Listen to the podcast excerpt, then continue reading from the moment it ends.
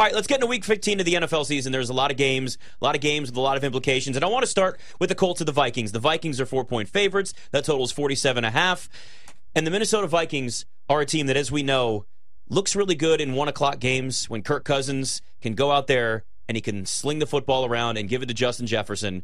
But we know that when things get tougher, when things get uh, more into crunch time, when you start talking about prime times game games, which is not this, it's a little bit different for the Vikings. That being said, the Vikings are 10 and 3 right now this season. Or 10 and 4 rather this season. No, 10 and 3. Yeah, 10 and 3. Um, my things just moved around here. There we go. We got it moved. I look, I'm just going to be honest with you guys here. Kirk Cousins after a loss in a 1 o'clock game and that offense against the Colts. They can't seem to move the football. That have Jeff Saturday as their head coach right now, though he is coaching on a Saturday, so I don't know. Maybe that will make a difference. Not sure. Give me the Vikings in this game. The Vikings will come back and rebound from last week because this game doesn't have that much riding on it. They're going to run Jonathan Taylor a ton, by the way. Got some Jonathan Taylor props in this one without question because they're going to try and do that. Vikings defense, not very good. So maybe Michael Pittman goes out there, gets over 66 and a half receiving yards. Also have that. But the Vikings will come out and win this, and I think they cover in it as well. Uh, I'm going to start off by saying something nice about the Vikings because my wife told me I've been being very negative. I love so this. I'm going to be positive. Love this I'm going about to you. say, Minnesota fans, I hate your guts. I hate the stupid Skol chant, but you love your team there in Minnesota, and you are a very solid fan base. Even if somebody gets injured and you cheer that injury, like when uh, Anthony Barr broke Aaron Rodgers' collarbone, you disgusting freaks, then you at least you guys care. I'll say that. These people out here in D.C., the Commanders, they got a shot at the playoffs. Nobody cares. I have not seen one Commanders jersey No. in four days, you guys. Uh, I will be going against you, Nick, and I will be fading Minnesota the rest of the way. Their Fade 'em. secondary is terrible. You look at Pro Football Focus, they're 23rd. That's their coverage grade. 23rd in drop back EPA per play allowed. And then, uh, you know, say what you want about the Colts. I bet them to win the division. PJ told me I was dumb. Everybody told me, you know, probably not a great bet. I thought Matt Ryan looked all right last year for Atlanta, especially when you consider the fact the offensive line was one of the worst in the league. They their best player was, you know, Patterson, a kick returner, punt returner at the time. Kyle Pitts only had one touchdown on the season. But Jeff Saturday took over, and uh, things have gotten a little bit better. They were 31st in rushing EPA and rushing success rate, even with Jonathan Taylor. It made absolutely no sense. Worst rushing offense. Now they finally give the ball to Jonathan Taylor. They bumped up to 21st and 24th in those categories. Their defense isn't the reason they're terrible. They've been missing Shaq Leonard pretty much the whole season, and they're still ninth in EPA per play allowed. So I think they'll at least be able to contain that Vikings offense.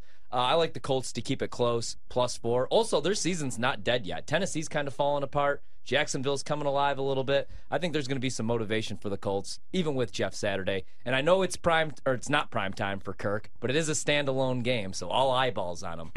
Not no prime time is prime time for Kirk. Like 1 p.m. is Kirk Yeah. Cousins' prime time. You know what I mean? That's where he shines the Yeah. most.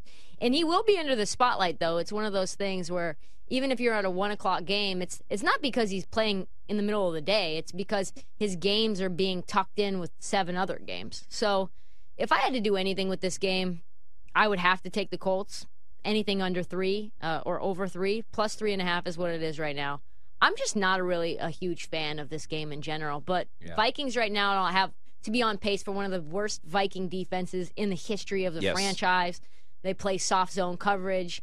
As long as there's some level of competence in terms of what this offense for the Colts wants to do, figure out a way to get the ball to Jonathan Taylor. Figure out a way to just scheme against the team that's allowing what 404 yards per game. It shouldn't be hard. Like this, this could be very easily. Yeah. And this sounds gross, guys. Like this sounds so gross, and I'm not going to play it.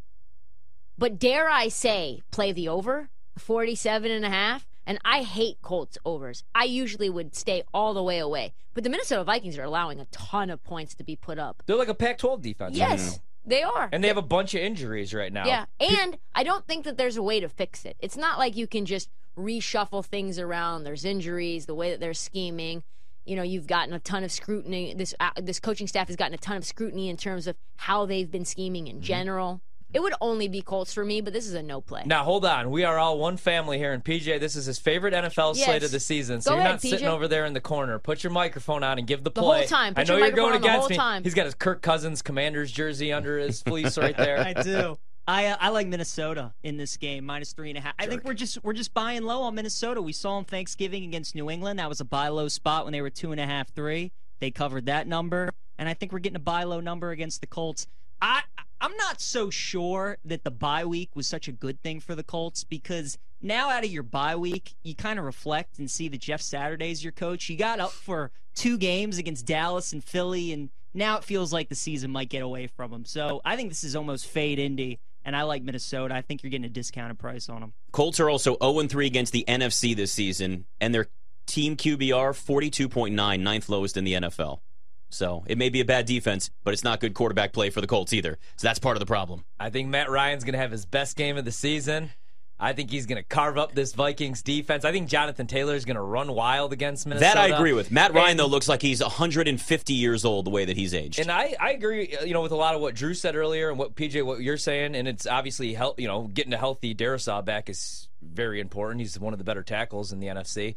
But Dalvin Cook has not looked good, especially No. the last couple Mm-hmm. weeks. He just hasn't really looked himself. No. I don't know that he loves that offense, which is crazy because I thought Kevin O'Connell would be the perfect fit. You know, running everything from shotgun 11 personnel, but it doesn't look good right now. So I'll take a shot with the Colts. Good chance I'm wrong. Also, uh, Trista, I know you said you didn't really have a strong interest in this game.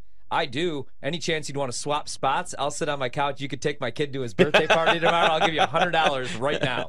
Eighty-five. I have some things I need to take $185. care of. I need to take care of some things. I got. she's it. got some She's errands got, to she's run. got some videotapes to return. Some- They've been sitting I around for a long to, time. Over here. I've got to go to the library and check out There you some go. books. Well, whatever. Well, I'll have this game DVR'd, so no spoilers. All right, the Ravens are at the Browns. Browns are three point favorites in this, a low total, as you'd probably expect. 38 in this. The Ravens have actually had the best run defense in the NFL since they acquired Roquan Smith.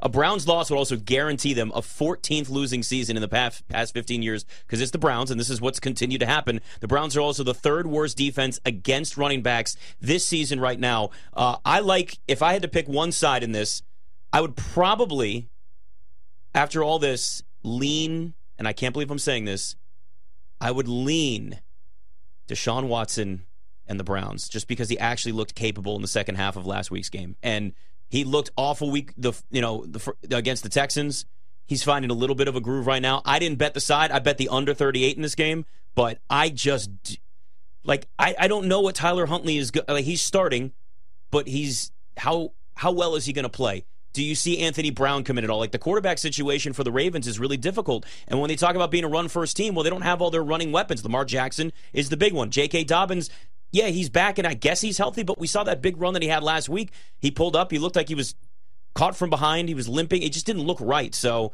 I got I guess I got to lean Cleveland here if I had to pick one, but I took the under 38. You Yeah. I'm, yeah. I mean, I don't, don't have much to say. I think a lot of the things I'll have to say, Ryan will say anyway, um, because we talked about this game before a few times.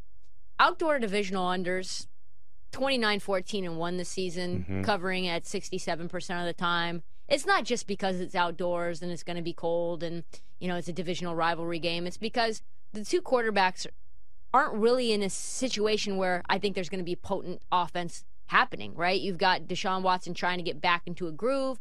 You've got Huntley trying to figure out who he's going to get the ball to because people are banged up. Even Mark Andrews, who's been out there a lot, hasn't been very effective. Yeah. J.K. Dobbins is still trying to get himself into things. Both both can play some defense. I think they're going to try to run the ball a lot with the Browns. I like the Browns in this spot on the money line. Only take the under though officially under 38. Yeah, now that we're at three, kind of makes me like Minnesota. I'm sorry, uh, Baltimore a little bit here. It's minus 115, but I played Cleveland early on in the week, two and a half. Like I said, I mean, Yeah. it's Deshaun Watson's first home game. Both of those games were on the road. Now it's three weeks back, so he's probably going to start looking a little, little bit better. Uh, what scares me is I don't know if Cleveland's going to be able to run the ball against that Baltimore front. Like you said, I love the Roquan Smith pickup. Uh, they're tough defensively. I thought we were going to get Anthony Brown when I bet this game. Uh, PJ made a good point about this game that he actually was kind of hoping to see Anthony Brown because then that would force Greg Roman to run the ball against Cleveland. That's the way to beat Cleveland. That's the way to beat the Chargers. Two worst run defenses in the AFC. So I bet Cleveland. I don't feel as good about it uh, now that it's at three, but I did like it at two and a half. I do think the Browns win this game with their season pretty much on the line here. All right, we've talked a lot about the Dolphins at Bills. Bills are seven point favorites in this. The total sits at 44, which is going to be a much higher number than the temperature for this game, where they're talking about 19 degrees. The Dolphins have lost eight straight games with a kickoff temperature of 40 or below, but they did win earlier this year. Remember, in Miami, the first time around, it was the Bills players that were dealing with the heat. and they were struggling with that. So now the temperature and all the weather conditions are going to be a factor in this game because the Dolphins have the horrible record that they have, Tua specifically, obviously, in the way that they've played in cold weather and snow. And he likes to let everybody know, hey, I've been to Maryland and it was cold, and I threw a football there one time, and it snowed one time in you know Alabama. So I, I like the Bills in this. I like the Bills to cover, and I'd probably even take the under in this because I think that Dolphins offense is going to struggle. Yeah, that was my favorite bet. I bet the Yeah. under on the open, and now we're down to 43 and a half, and I still like it. And this is this is the primetime game, so if you want to bet the under, maybe wait. Uh, I mean, there's going to be weather, so maybe actually just bet it right I would now. bet it now. But you think primetime game, these two offenses, you think, you know, Tua going against Josh Allen and all those weapons, Tyreek going against Diggs, there's going to be a lot of points scored. But right now, I mean, both offenses kind of trending in the wrong direction. Yep. Buffalo, I don't know if a lot of people know this, Josh Allen isn't even throwing at practice right now. They just want him healthy for the playoffs. He's playing at like 60% right now. Yeah. They haven't really been able to establish a run game. Maybe this is finally the week they're able to do so against Miami. And Tua, I mean, I just don't trust him against this defense. He's looked really bad the last two weeks. He's been off, which is really weird to see. He's always been really accurate. Um, they've been a little bit beat up on the offensive line. Their defense is terrible. If anything, I would play Miami at seven and a half. Where it's at right now, seven. I have nothing as far as the side. Love the under though, and I still like it at 43 and a half here. Yeah, I like the under a lot. And you know what's interesting, and Drew mentioned this a little bit too, is you know it actually opened up at 42 and a half, went up to 44, and now down to 43 and a half. So it's weird. It's actually trended up since the opening, which is sort of strange considering that the weather's been Yeah. really forecasted to be horrendous. I don't trust Tua in this weather. I don't care what he says. I don't care what Mike McDaniel puts on his T-shirt. I do not See, care. That's what I don't trust. Is like they can't run the ball right now. And I thought Mike McDaniel, I thought that was going to be. He was the run game coordinator, obviously in San Francisco, and the play calling really since like week week six has fell apart. You remember that four game win streak? But if you go back and you look at the defenses they face, I believe it was an average rating of like 26. Now they've stepped up in class. Now they're going against Buffalo's defense. We just talked with Sal the other Well, night. and uh, Buffalo's uh, defense is finally healthy too. The They're thing. getting multiple guys Yeah. back. Finally which, getting healthy. Yeah. Yeah. you're you're seeing that come around, and you've got you know Tua and this Miami Dolphins offense trending down. Yep. The running game is non-existent. The trades that they've made for running backs have not worked out effectively. They're not able to get Tyreek Hill the ball as much as they want to. And now you've got a bad winter condition. Buffalo does this. It's it's a condition that they know really really well. My favorite bet of the week this week is under 44. Same. That's my Yeah. favorite bet on Saturday. Yeah. That and my Colts, of course, Yep. who I found out today through the uh, through uh, something.